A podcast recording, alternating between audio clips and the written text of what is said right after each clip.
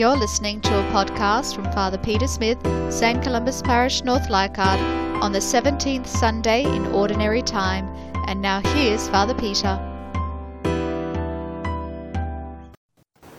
The Lord be with you.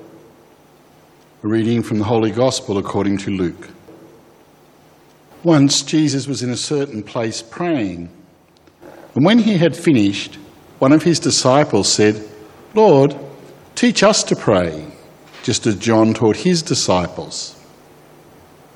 He said to them, Say this when you pray Father, may your name be held holy, your kingdom come. Give us each day our daily bread, and forgive us our sins, for we ourselves forgive each one who is in debt to us. And do not put us to the test.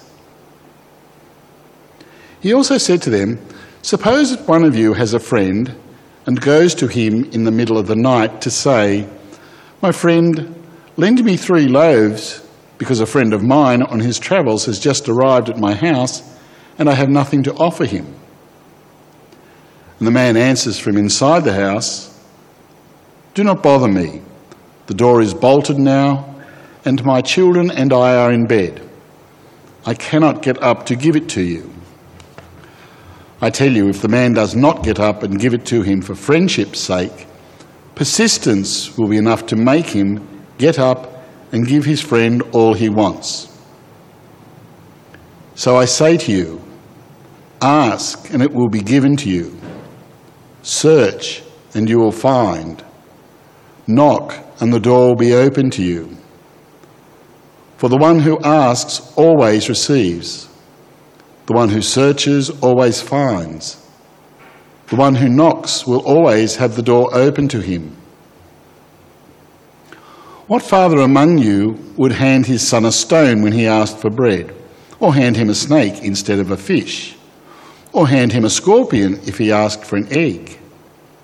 If you then, who are evil, know how to give your children what is good, how much more will the Heavenly Father give the Holy Spirit to those who ask him. The Gospel of the Lord. Tonight we hear Jesus' disciples asking him, Master, teach us how to pray. Because they've seen the example of Jesus going off to pray. and They want to imitate him and they want to learn how they too should pray. So Jesus teaches them that prayer that is so familiar to us and each one of us has probably prayed it thousands of times during our lives. Have you noticed how the whole of the prayer is about a plural? It's about all of us. None of the words in it are, Give me this day my daily bread, forgive me my trespasses. It's all plural. Our Father, forgive us our trespasses, lead us not into temptation. And so it seems to me that Jesus was trying to point out to his disciples this whole communal sense of prayer that even when we're in our own private space, praying privately, we have the needs of the whole world considered in the way in which we pray.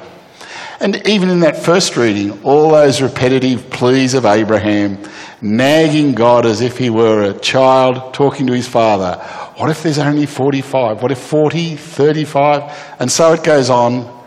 He also is praying not for himself, but for the people of Sodom and Gomorrah. And as the gospel progresses, the example that Jesus gives is not of a man going and asking his neighbour for something for himself, but rather for a visitor who has been travelling. And remember, of course, in Jesus' time, very few people travelled through the day when it was hot. They travelled at night. So it would have been late when this friend arrived. And he goes to his neighbour and asks for something for the traveller. And so it seems to me the challenge for us too is that our prayer should be something that encompasses the needs of our world, that we are praying for others. The part that, of course, is always the struggle in this is this Knock and it will be given to you. Ask and you will receive. Seek and you will find. Don't know if that's your experience. It certainly isn't always mine.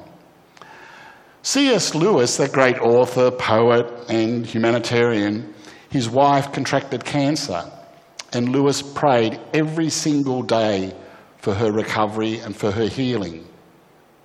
And it didn't happen. She died, quite a young woman. One of Lewis's friends said to him, See, why would you bother praying? You haven't changed God's mind at all. And Lewis's response was, I don't pray to change God's mind, I pray to change me.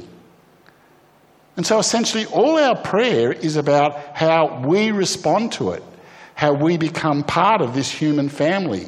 Give us this day our daily bread. And still, so many of our world go hungry. Forgive us our trespasses, for not only personally, but communally, we have trespassed. We have sinned as a community.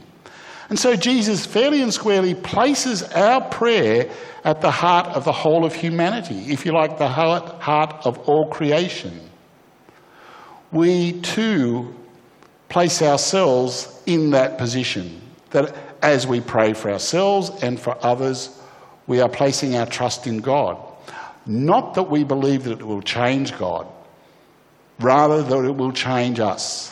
That as we pray for peace, we become more peaceful. As we pray for the hungry of our world, we will be people who feed the hungry. As we pray for those who are struggling, we will be people who support those struggling in our world. Today's gospel that the disciples go to Jesus and ask, Teach us to pray, is because they saw the example of Jesus as a person of prayer.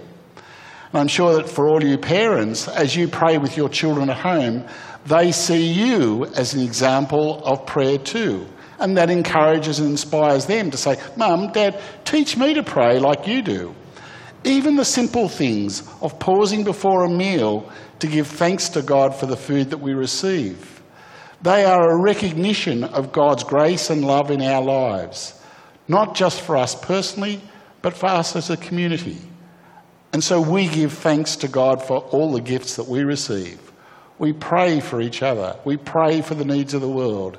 And in doing so, we too are changed.